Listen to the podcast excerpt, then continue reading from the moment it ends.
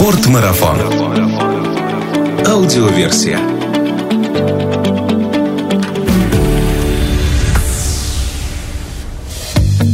Здравствуйте, друзья! Это Артур Ахметов и «Спортмарафон» аудиоверсия. Подкаст об активном отдыхе, путешествиях, снаряжении для приключений, обо всем, что с этим связано. К тому моменту, как выйдет в эфир этот выпуск нашего подкаста, наш сегодняшний герой будет находиться вдалеке от нас в своем очередном экстремальном путешествии в Южной Америке. Это бывший спортсмен, мастер спорта по гребле на байдарках и каноэ, сам себя называет авантюрист номер один и уже побывал в 100 странах, и все эти страны объединяет один факт. Это не песчаные пляжи с комфортными тентами и питанием по системе All Inclusive, а полностью наоборот. Дикие и порою очень опасные места нашей планеты. Что заставляет этого человека вновь и вновь отправляться туда и главное, как в подобных местах выживать, мы сегодня узнаем у нашего гостя Алексея Корзина. Алексей, привет! Привет. Алексей, скажи, помнишь ли ты тот момент, когда тебе в голову пришла идея о том, что ты создан для тех мест, куда в здравом уме человек, ну, вряд ли отправится? Помню, конечно, это были Соединенные Штаты Америки, город Тампа, где я участвовал в чемпионате мира по гребле на лодках «Дракон». И после соревнований я отправился на Ки-Уэст на такой очень странном автомобиле через Майами, через самые интересные места Соединенных Штатов Америки, юга Соединенных Штатов. И я понял, что для меня теперь, кроме спорта, существует еще одно развлечение. Это бывать там, где никто из моих знакомых, большинства, не то что знакомых, а вообще большинства людей просто не был. И вряд ли когда попадет. А чем то место примечательно? Там такие болота очень большие, и дальше там есть резервации семинолов, а любимой моей книгой в детстве было «Ациола вождь семинолов». И мне очень хотелось посмотреть, где эти самые семинолы проживали. Оказалось, что это просто гнилое болото. Там куча кайманов, змей и самое интересное сетчатых питонов, которые тоже очень агрессивны. Естественно, я перелез через сетку рабицу и пошел примерно в сторону родины по такому зыбкому болоту и дошел примерно, наверное, до пояса. Мне начинала жижа уже заходить. И я понял, что дальше уже будет вообще жесть. Какое решение ты принял? И дальше пошел. Дошел до куда? До шеи? Дошел до, до куда? Нет, дошло? нет, дошел не до шеи, дошел до подмых. А потом я вижу, что вода начинает быть еще более вязкой. Если я дальше пойду, я, видимо, там буду как сникерс болтаться в этом болоте. Никто меня оттуда не вытащит, потому что был я, естественно, один. Ты родился и вырос в Тверской области, насколько я понимаю.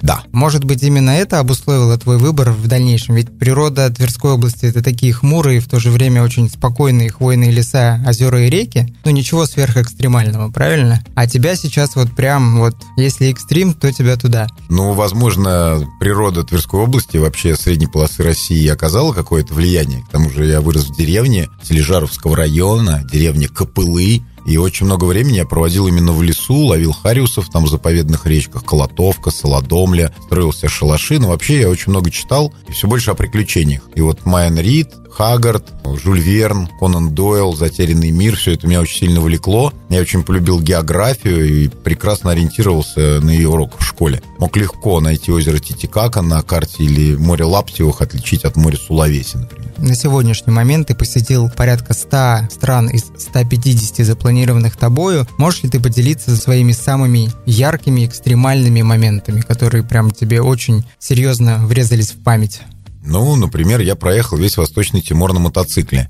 Там в чем прикол? В том, что там мостов не строят с южной части, и очень большое количество гребнистых крокодилов, которые поедом едят этих бедных тиморцев. И для того, чтобы перетащить свой байк через реку, приходилось 45 минут сидеть у реки, смотреть, сколько там крокодилов всплывет. Если больше двух, лучше не тащить. Ну, потом у меня хорошие воспоминания теплые об анаконде пятиметровой, которую я поймал вместе с индейцами Мацес в верховьях реки Лабаяку, это в Перу. Затем я забрался ночью один на ледник Фокс в Новой Зеландии. Потом у меня было очень прикольное такое приключение железнодорожное. Вообще надо РЖД подсказать вообще эту историю. Это я проехал из Дели до Гуахати на индийских поездах. Я ехал три недели, такого там горя хапнул. Очень интересно. Сражался с обезьянами за шоколадки, посещал какие-то опиумокурильни, собирал мусор со сборщиками мусора. Мы с какими-то таможниками на границе с Непалом катались на слонах. Прям гоняли, у нас были гонки на слонах. Потому что мы так друг другу обрадовались, они предложили мне местного Скажи, это ты отбирал у обезьян шоколадки или все-таки обезьяны у тебя пытались отобрать? А мы сначала с обезьянами скооперировались, отобрали шоколад у собак, которым бросали очень богатые индусы,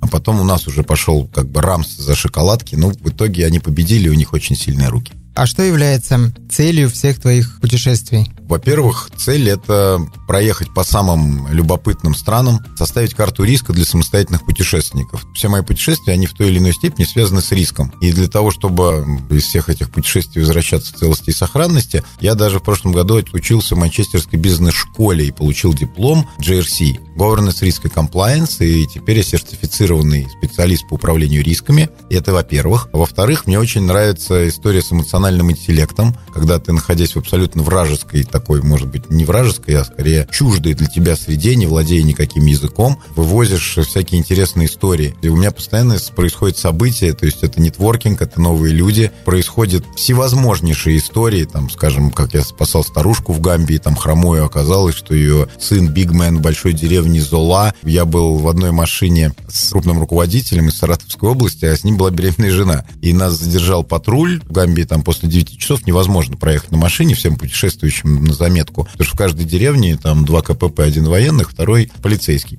И после 9 часов дороги просто перекрывают. И мы на одном из постов, они нас задержали, сказали, дальше ехать нельзя. Там все мои коллеги в машине начали волноваться. Ночь, беременные женщины, белые, в темноте, в Африке. Мы договорились с руководством, с военными о том, что мы возьмем бабушку хромую, отвезем их до деревни и доедем до поселка Ферефини, где хотя бы была гостиница. И вот мы приехали в деревню, и там нет электричества, и нас окружила толпа людей с факелами. То есть, вы представляете, они такие полураздетые были, они все это окружили, а мы эту бабушку выгружаем, там началось ликование, нам выдали два мешка кукурузы черного такого цвета. Меня пригласили в дом, и практически они не хотели нас отпускать. Мы еле выехали. Почему? Потому что у нас машина заглохла, у нас с генератором что-то было. И нас в чернильной такой тьме целая деревня гамбийцев толкала к асфальту. Алексей, вот ты упомянул Манчестерскую школу бизнеса и что отучился там на специалиста по управлению рисками. Что дает вот это обучение и кто такой специалист по управлению рисками? Специалист по управлению рисками четко понимает, что такое риски, он может их классифицировать, он может предсказать их вероятность, он знает, что такое матрица рисков, что такое красные флажки и, соответственно, способы разрешения всевозможных ситуаций. То есть это от уклонения рисков до передачи риска. То есть принципиально любую рискованную ситуацию я начинаю просчитывать еще до момента ее формирования. То есть, если я захожу во Вьетнаме в какой-то прибрежный кабачок и вижу, что там 30 подпитых британцев смотрят футбол, я понимаю, что лучше мне пойти в какой-нибудь другой кабачок, потому что у меня уже были инциденты вот примерно в таких же обстоятельствах. И красные флажки, когда вы видите, что у какого-нибудь англичанина или ирландца уже 4 пустых банки пива стоит, и он пятую открывает. И лучше в этом случае как бы понимать, что следующее развитие событий может быть не очень хорошим, и просто раскланяться и уйти, всем поулыбаться. Мне кажется, что если у любого человека, вне зависимости от его национальности, вы видите четыре пустых банки пива, он собирается открывать пятую, то надо как-то осторожно с этим человеком себя вести. Еще ты упомянул о Российском международном олимпийском университете, в котором ты тоже учился. Какое образование там? Российский международный олимпийский университет – это единственный университет в мире, который готовит специалистов по проведению Олимпийских игр. Это очень престижное заведение, оно было построено к Олимпийским играм, оно готовит топ менеджмент для спорта, и я закончил мастерскую степень и получил MCA, Master of Sport Administration. Тема дипломной работы было продвижение и продажа экстремальных спортивных туров. То есть ты сейчас фактически администрируешь сам себя? Да, практически так, потому что я учился там год, и основной историей там было то, что каждый студент должен выбрать то, чем он занимается, и написать про это дипломную работу. То есть очень большое внимание уделялось именно практическим знаниям, а не теории. Алексей, ну иногда же ты все-таки отдыхаешь на цивилизованных курортах или всегда в экстрим? Ну, конечно, бывает так, что едешь две недели весь в пыли, в поту, устал, похудел там на 5 килограмм, все ногти ободраны, и тут ты приезжаешь в какое-нибудь приятное место, и, конечно, пару дней нужно отдохнуть всегда. Я во всех своих путешествиях планирую один-два дня для того, чтобы было море, было солнце, можно было переварить все, что с тобой произошло, познакомиться еще с кем-то и получить такие финальные, заключительные, яркие эмоции, которые впоследствии ты вспоминаешь и говоришь, господи, как я вообще сюда дошел, как круто, что я нашел этот маленький отельчик, тут так все хорошо и приятно, а потом садишься в самолет, летишь 36 часов и начинаешь уже планировать новый какой-то такой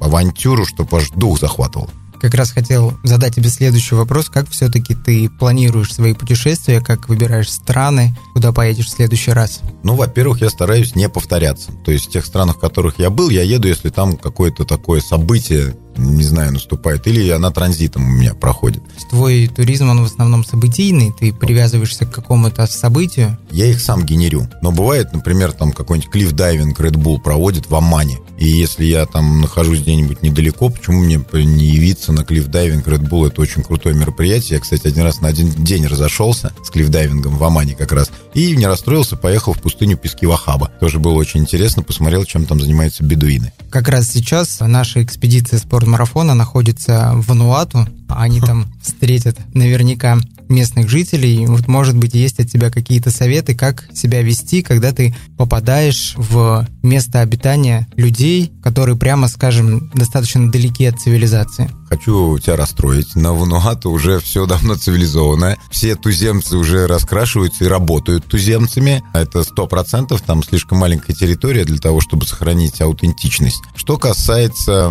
мест, где люди еще не так цивилизованы, скажем так. Их немного осталось. Это Амазония, это некоторые территории в Африке, это Верхний Сентенел, всем известный, ну и, наверное, северно-восточные штаты Индии. Конечно, в первую очередь, прежде чем туда ехать, нужно очень хорошо изучить, с кем вы можете там столкнуться, какие у них традиции, какое это время и так далее. Например, два года назад я пытался попасть в деревню Зеро, это в штате Аруначал Прадеш, к племени Апатани. То есть это монголоидная раса, проживающая в предгорье в Гималаев и не смог этого сделать, потому что там обострились отношения между индийцами и Апатани. Был такой реально конфликт, и чтобы туда проехать, нужно получить пермит, то есть разрешение. И хочу опять-таки сказать всем путешествующим, если вы собрались в какое-то такое достаточно удаленное место, в какой-то район, где проживает кто-то из аутентичных племен, вы сначала узнаете, можно ли вообще туда попасть и какие документы для этого нужно предъявить. А вообще, ну, посоветую вести себя улыбчиво. Во-первых, всегда надо улыбаться, держать руки, так сказать, открытыми. И желательно что-нибудь подарить интересное. Например, индейцы Амазонии очень любят бисер. И если вы им еще вручите фонарик с батарейками и пару крючков, они будут вам благодарны и вполне возможно отблагодарят вас какой-нибудь вкусно приготовленный пируруку или сырой обезьяной ревуном. Пируруку. Это что за жаропайма – это самая большая пресноводная рыба в мире. Какие-то вот предварительные действия в виде прививок или э, чего-то еще? в перед обязательном поездкой. порядке. Если вы не хотите медленно угасать в амазонских джунглях, в болоте, вам как минимум нужно иметь прививки от гепатита А, Б, С, плюс еще от желтой лихорадки, от брюшного тифа рекомендую, и в обязательном порядке пропивать профилактику от малярии, лариам, например. Потому что если вы ее не будете пропивать, один маленький комарик санкура, которого вы даже не заметите, может сварить ваши кровяные тельца. Приходилось ли тебе в твоих путешествиях встречаться с вооруженными людьми? Регулярно я встречаюсь с вооруженными людьми. Давайте возьмем, например, племя Мурси или Сурма. Это национальный парк Мага и желательно западный берег реки Ома, туда попасть. Там э, люди живут так же, как и жили 400 лет назад. Это вооруженные люди с раскрашенными лицами. У некоторых там на голове котелки, чайники, пластиковые пробки. То есть они украшают себя воины, например, до сих пор украшают себя ожерельем из пальцев убитых врагов. Они называются нек. А женщины носят такие глиняные тарелки в нижней губе, а самые модницы в нижней и в верхней. Соответственно, менталитет немножко разный. И я рекомендую всем, кто направляется в парк Маго, как минимум вы туда не попадете без вооруженной охраны сами по себе, но я еще рекомендую приезжать туда до обеда, потому что мурси, они склонны к алкоголизму и поеданию галлюциногенных грибов. Если учесть, что они могут быть в дурном расположении духа, то всяко может с вами произойти. Поэтому внимательно читайте информацию о племени Мурси или вообще о любом другом, куда вы собираетесь собираетесь ехать, и доверяйте гидам. Потому что гиды зарабатывают на этом деньги, не в их интересах, чтобы с туристами что-нибудь случилось. Были ли у тебя непосредственно конфликты с вооруженными людьми, и как ты из них выходил? Конфликты были. Как бы в основном меня задерживают в среднем от 5 до 6 раз в год. По всяким поводам, начиная там от аэропорта Мельбурна, где я приседал там без порток примерно полчаса, я им что-то не понравилось, до, скажем, той же Эфиопии, где если вы останавливаетесь, заходите в деревню в какую-то, вдруг так, внезапно вы можете прийти, ваша машина будет окружена вооруженными людьми, и ни вы, ни ваш водитель не говорит на их наречии, они, соответственно, достаточно агрессивны, то есть они могут стучать прикладами по машине. Самое главное – это соблюдать спокойствие. Вы должны понимать, что вы белый человек, есть бремя белого человека, то есть когда даже уж самые дикие племена, видя вас белого, они не имеют мысли вас съесть или вас выстрелить. Просто самое главное – уважительно относиться, не делать резких движений, громко не говорить, а улыбаясь, просто отступать сторону своего автомобиля, потому что пытаться что-то объяснить очень сложно. И тут уже как повезет на самом деле. В Африке очень часто бывает так, что вас ночью останавливает полиция либо армия. То есть тут опять, как вы себя с ними поведете, то есть у меня есть несколько таких грязных приемчиков или лайфхаков, потому что, ну как вам сказать, один раз меня с моей девушкой на переходе из Уганды в Руанду, в Китуе, там такой есть переход, нас просто задержали, отобрали машину и нас разделили, посадили всех в разные комнаты и там начали вести допрос на французском, например. У тебя как с французским? А, месье, Жениманш, Пассис, Жур. На уровне Киса Воробьянина у меня французский, но пришлось как бы там достаточно рискованные проводить мероприятия. То есть я выбрал такую политику нервного офицера Соединенных Штатов Америки. Я начал там требовать консула, просить свои права. Там проблема была в том, что нашу машину не внесли в базу данных. И они сказали, что это контрабанда, и мы задерживаем вас, и всю эту контрабанду и так далее. Мне пришлось им показать паспорт гражданина Российской Федерации, сказать, что мы изобрели Калашников, что наш лидер всем известный Владимир Путин, у нас есть подводные лодки, и прямо сейчас, вот в этот момент, спутник выходит на орбиту, чтобы бахнуть прямо вот туда, и никого не останется. Причем все это я объяснял на пальцах, потому что течение пяти лет я был менеджером сурдоолимпийской сборной России по хоккею и общался с глухонемыми. Видимо, я очень так интенсивно все показывал, что они решили за лучшее, что мне лучше отпустить, и все. Легче внести твою машину в базу, чем дальше с тобой разбираться. Сто процентов. Алексей, были ли у тебя в твоей практике такие ситуации, когда ты думал, ну все, Леха, ты допрыгался? Были.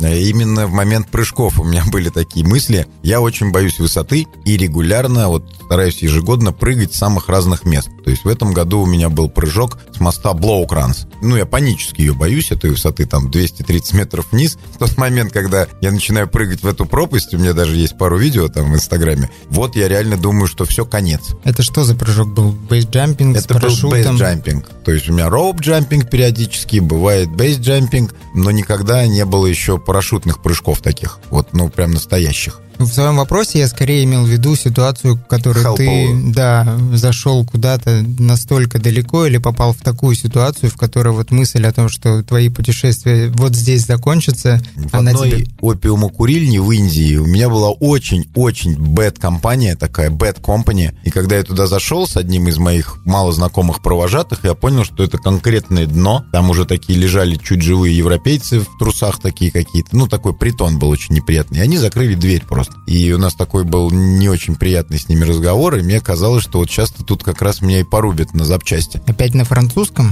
А, на английском они говорили, это же Индия. Там они как бы говорят и на санскрите, и на английском языке. Ну, таких ситуаций достаточно много. То есть та же Африка, когда, например, племя Дорзе перекрыло дорогу камнями, и вам не выехать просто. А у них есть такая дурная привычка, если им что-то не нравится, они просто жгут все, что оказывается вот в этом каменном кругу. И когда вы едете по Эфиопии, вы прям можете видеть застовы сгоревших автомобилей. Нам помог водитель, он говорил на их языке, и он договорился, что нас пропустят. А так ситуация тоже, знаете, очень холповая. А в национальном парке Мага, когда мы уже оттуда уезжали, нам преградили дорогу примерно 4 мотоциклиста. Они просто открыли двери, как бы, и сказали, все вон отсюда. Ну, оставляйте рюкзаки, все вон. Была напряженная ситуация. У нас основная идея нашего подкаста в том, чтобы слушатели, которые знакомятся с разными людьми, получали какую-то интересную информацию. Ты можешь дать какой-то мастер-класс по тому, как себя вести в экстремальных ситуациях. Еще будет классно, если будут яркие примеры из твоей практики. Конечно. Я за то время, что я катаюсь по миру, по этим всем городам и весям малоизвестным, я уже поднаточился в области эмоционального интеллекта и кризисной коммуникации. То есть я четко верю в то, что люди-братья все должны помогать друг другу. И в первую очередь самый лучший совет для всех слушателей подкаста «Спортмарафона» это в том, чтобы не доводить себя до ситуации, которую вы не можете управлять. Всегда должен быть план, план А, план Б и план С. Но если уж вы попали ногами в тюленей жир, скажем, где-то потеряли паспорт, потеряли деньги или, ну, скажем, попали в неприятную ситуацию с правоохранительными органами, в первую очередь вы должны включать свою эмпатию. Это способность считывать, понимать, угадывать настроение вашего собеседника, понимать, что им нужно, и им это давать. Например, яркий пример могу привести как раз в Гамбии, когда нам вот как раз запретили ехать категорически, то есть там перегораживают дороги просто колючей проволокой. И у меня был прям скрипт такой разговора с офицером полиции. То есть я говорю, сэр, мы можем проехать? Он говорит, нет, ни за что. Я говорю, ну, мы это понимаем, мы вас очень уважаем. У нас в машине женщина беременная, белая. У вас есть день в гостиницу? Он говорит, нет. Я говорю, о боже, ну как же так-то? А вы знаете, мы могли бы тогда помочь как-то, вот женщина у вас здесь сидит. То есть надо человека заинтересовать и дать ему что-то такое, какую-то пользу. Я часто дарю подарки, беру с собой много разных подарков. И вы поверьте мне, иногда происходят вообще сумасшедшие вещи. Я переходил из Гвинеи в Сенегал, и там очень такая сложная граница. И я когда переходил, один из таможников обратился ко мне на русском языке. Он, оказывается, учился в Орле. Соответственно, он мне дал кучу полезной информации. Я ему подарил там наклейку «Тверь» какую-то, ну что-то, и мы до сих пор с ним переписываемся. То есть, когда происходит что-то нештатная ситуация, в первую очередь, ну, не нужно сильно напрягаться. Раньше я тоже все время напрягался, чего-то боялся. То есть, вы должны просто это проецировать. Если вы пошли купаться с белыми акулами, к примеру, в клетке, если вы ныряете, вы должны понимать, что сейчас вы эту белую акулу увидите. А если вы пошли купаться, например, на Шри-Ланке, в той же, ну, у Анатуне, там акулы-быки живут. Если вы туда зашли даже по пояс, вы должны понимать, что акула-бык, она и в холодной, не то что в холодной воде, а в, по колено вас укусит. И вы должны как бы давать себе отчет, если вы лезете в воду, вы должны понять, кто там находится. То же самое касается всех злачных мест. От Гонконга до Богаты. Если вы приехали в Рио-де-Жанейро, взяли 10-й iPhone в руку и пошли гулять по, там, не знаю, по Ботафого или Ипанеме, будьте готовы к тому, что вас просто ограбят. Однозначно. Не надо сверкать зеркалками какими-то, деньгами. Не нужно демонстрировать свой неуверенный вид.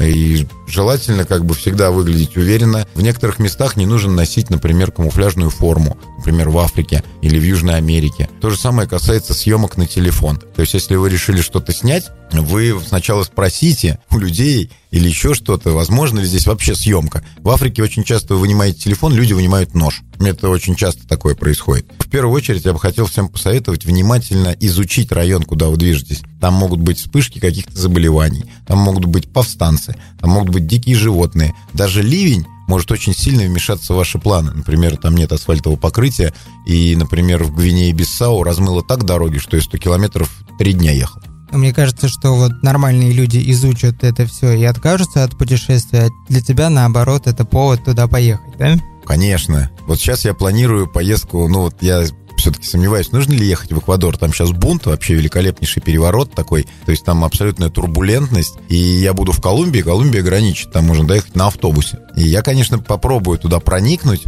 и посмотреть, какова она, эквадорская революция. Практически все твои рассказы о твоих путешествиях, они говорят о жарких странах. Ты избегаешь снега, не любишь холод, я люблю легкий рюкзак. я люблю, чтобы у меня за спиной был, э, как бы, во-первых, я без багажа путешествую, у меня рюкзак, я везу с собой вот сейчас, ну, 3 килограмма. 3-4 килограмма – это весь мой, как бы, багаж. В холодные страны я тоже езжу. Я был и в Норвегии, я был и в Швеции, был в Финляндии, был за полярным кругом, был у нас на Кольском полуострове, был в Исландии, чуть-чуть не долетел до Гренландии. Но пока я перемещаюсь, конечно, в области экватора и чуть ниже туда, как бы. Мне это сейчас интересно, вот стану чуть постарше, вырастет шерсть на спине и на руках, пойду на север. Но приходилось ли тебе очень-очень сильно мерзнуть в своей практике? Да, да, в кенийских автобусах можно очень сильно замерзнуть, если плюс 30 на улице, то там у них так шпарят э, кондиционеры, что нужен пуховик, конкретно шапка и еще варежки, и валенки. Вот я там мерз больше всего из опыта твоих путешествий все-таки добрых людей по миру больше, чем злых? Да, конечно, больше. Я думаю, их подавляющее большинство. И очень часто самые странные люди, самые пугающие личности, какие-то жесткие типки, они оказываются твоими спасителями или, по крайней мере, чем-то, ну, тебя подсобляют. И поэтому я уже давно перестал судить людей там, по внешнему виду. Я сужу их по поступкам и по их действиям.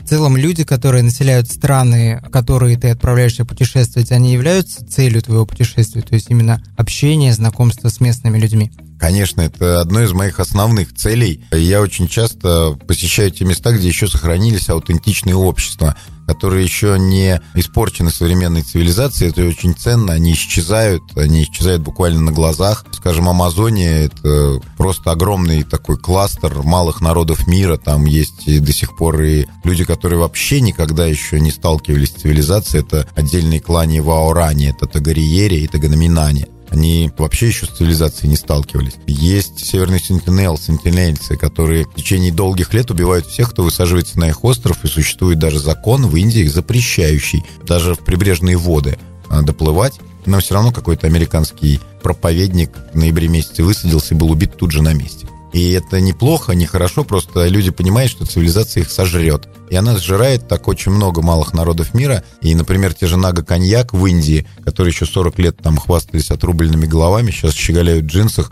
и с телефонами Huawei. И для меня местные жители – это бесконечный источник, во-первых, знаний, каких-то легенд, рассказов. И потом очень приятно всегда ночевать, например, не в гостинице, а когда тебя просто приглашают в гости. Например, в Иране, вот в этом году у меня было большое путешествие по Средней и Центральной Азии, каждый второй иранец буквально жаждет затащить вас к себе домой и сказать, друг, ну давай, что, вот вся моя пахлава твоя, вот ешь кебаб. Мы приходили домой, общались, очень народ благожелательный, хороший. То же самое, я надеюсь, сейчас будет и в Латинской Америке. Я постараюсь как бы не залезать в фавелы далеко, чтобы сохранить, так сказать, хронику своего путешествия на телефоне. Конечно, люди — это самое ценное. Ну, конечно, природа, но людей ничем не заменить, потому что когда вы, знаете, находитесь там где-нибудь в Эфиопии, в Хамерской деревне, видите, как это все происходит, видите этих женщин с красной глиной на головах, которые ходят, в принципе, обнаженные, а парни ходят в мини-юбках, ну, с калашами все. И они все очень так к вам добросердечно относятся. Каждый пытается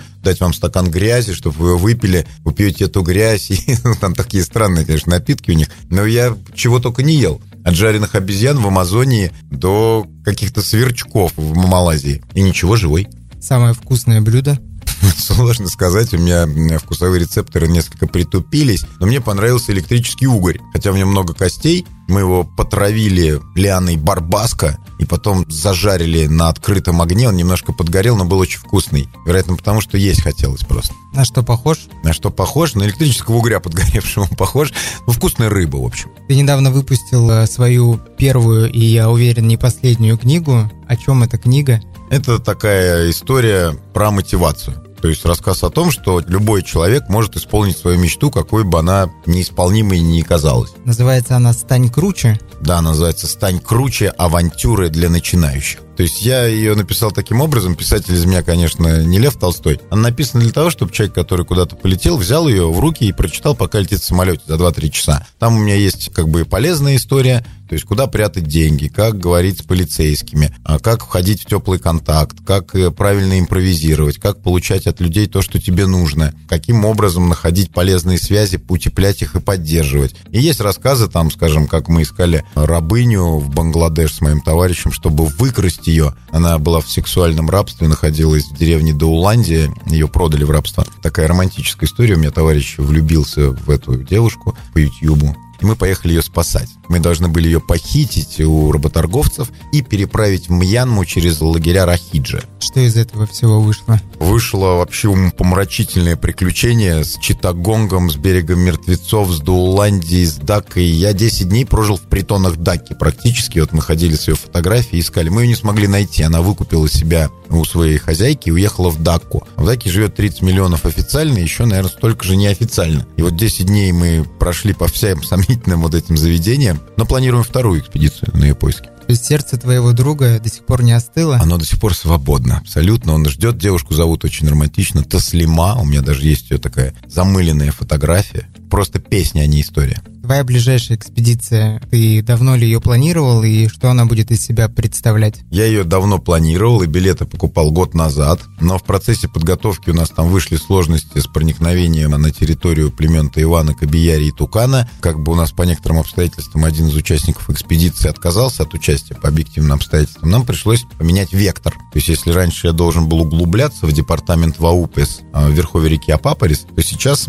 Вероятнее всего, это будет такой приключенческий роад-трип. Я буду двигаться, как я планирую, опять-таки. Из Колумбии лечу в Мексику, и потом двигаюсь через Белиз, Гватемалу, Сальвадор, Гондурас, Никарагуа, Коста-Рику и Панаму. Упираюсь в Дарьенский разрыв. Что делать с Даренским разрывом, я пока не знаю, потому что вряд ли я его смогу преодолеть за это короткое время. Это такая, как бы, большой пласт болот и непроходимых джунглей на границе Панамы и Колумбии. То есть пройти Дарьенский разрыв, это вот, ну, единицы проходили его. Но можно договориться с индейцами Куна и проплыть его на лодке. До замечательного города он называется Турбо.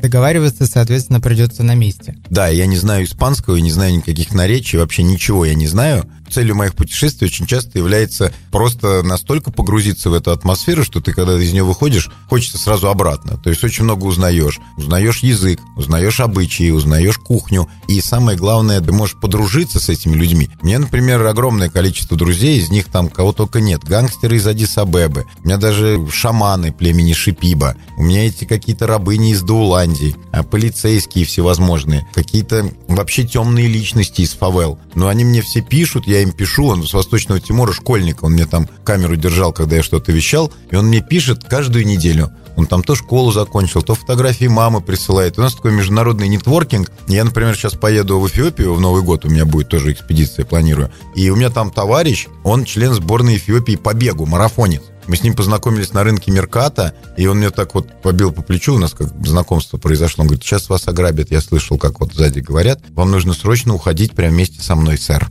И мы пошли к нему домой. Замечательная история. Скажи, Алексей, часто ли твои путешествия идут не по плану? В основном все идет по плану. Бывают нюансы, конечно, там разнообразные. То есть у меня это же сюжетная игра. То есть у меня 2-3 сюжета есть, 2-3 рукава. То есть, например, сейчас у меня какой рукав первый по этой экспедиции? Например, начать с того, что перейти Даренский разрыв на лодках, а потом из Мексики прилететь обратно в Богату. Это будет зависеть от того, какие там самолеты, какие рейсы, как они летают. Или наоборот. Но не по плану редко идет. То есть в основном я, конечно, стараюсь придерживаться плана. У меня же расписано каждый день, расписано, в какой точке я должен находиться. Очень часто я не нахожусь в одном месте больше суток. Я перемещаюсь из города в город вот по таймингу. У меня прям тайминг. Я должен встать там в 5 утра, дойти туда-то и ехать. Алексей, очень интересно и эмоционально рассказываешь о своих путешествиях. Я надеюсь, что своими рассказами ты вдохновишь и наших слушателей. И в конце подкаста у нас есть возможность обратиться к ним, как раз что ты можешь им посоветовать или пожелать. Планировать ли такие путешествия, которые являются не просто путешествием, а определенным вызовом? Несколько слов, советов от тебя. Я считаю, что каждый человек должен за свою жизнь сделать что-то такое, о чем он будет вспоминать всю жизнь. То есть выйти из этой поднадоевшей зоны комфорта, из рутины. Я понимаю, что как бы это достаточно сложно сделать. Но если вы не преодолеете этот страх, как бы вы в нем останетесь навсегда и будете вариться в собственном соку достаточно долго. Я всех призываю покупать эмоции, а не холодильник. Формировать свое личное наследие в голове, а не покупать себе какие-то дорогие машины и квартиры. У многих они есть. От этого вы богаче не станете. Если у вас каким-то образом исчезнут ваши материальные блага, вы останетесь тем, кем вы есть. И когда вы будете стоять на берегу, да, как говорил Виктор Цой, и думать, плыть или не плыть,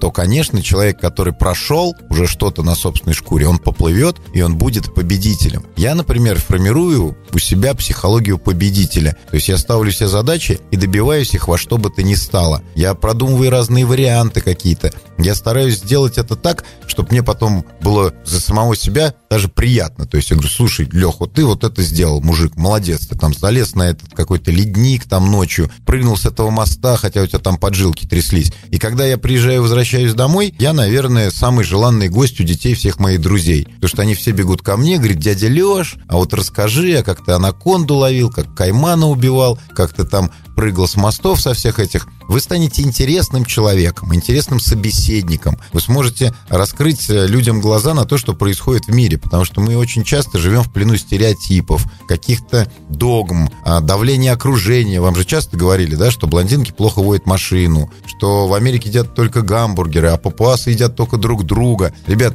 мир настолько разнообразен и удивителен, что он далеко уже вышел за рамки привычных нам представлений. Мы живем в очень хорошем, цивилизованном цивилизованном обществе, используем сотовые телефоны, интернет, ездим на машинах. А большинство в мире людей живет абсолютно по-другому. Вы можете встретить людей, которые никогда не видели денег, которые никогда не имели никаких документов, которые раскрашивают свои лица краской руку, втыкают себе в нос вот такие деревянные палки и поют песни предков где-то в джунглях. Это просто перевернет ваше сознание и вы вернетесь из этого путешествия обновленным. Вы вернетесь другим человеком. Поэтому я, конечно, призываю всех. Ну, конечно, Турция 5 звезд это круто, да, Италия хорошо, лаванды и поля, Валенсоль великолепно. Но мир намного более разнообразный, чем вы увидите на сайтах туристических компаний. Поэтому вперед! Алексей, спасибо тебе большое, что ты нашел время в своем графике. У тебя сейчас такой ответственный период, подготовка к новой экспедиции. Я желаю тебе, чтобы она прошла успешно, без особых приключений, но с яркими эмоциями. Я надеюсь, что приключения все-таки вообще будут. И чем они будут веселей, тем живей будут эмоции. Живи в моменте. Вот я живу в моменте. Прям здесь и сейчас. У нас в гостях был Алексей Корзин, путешественник-авантюрист номер один. За его путешествиями вы можете следить в его инстаграме. Я с вами прощаюсь и до встречи. Пока, ребят. Спортмарафон. Аудиоверсия.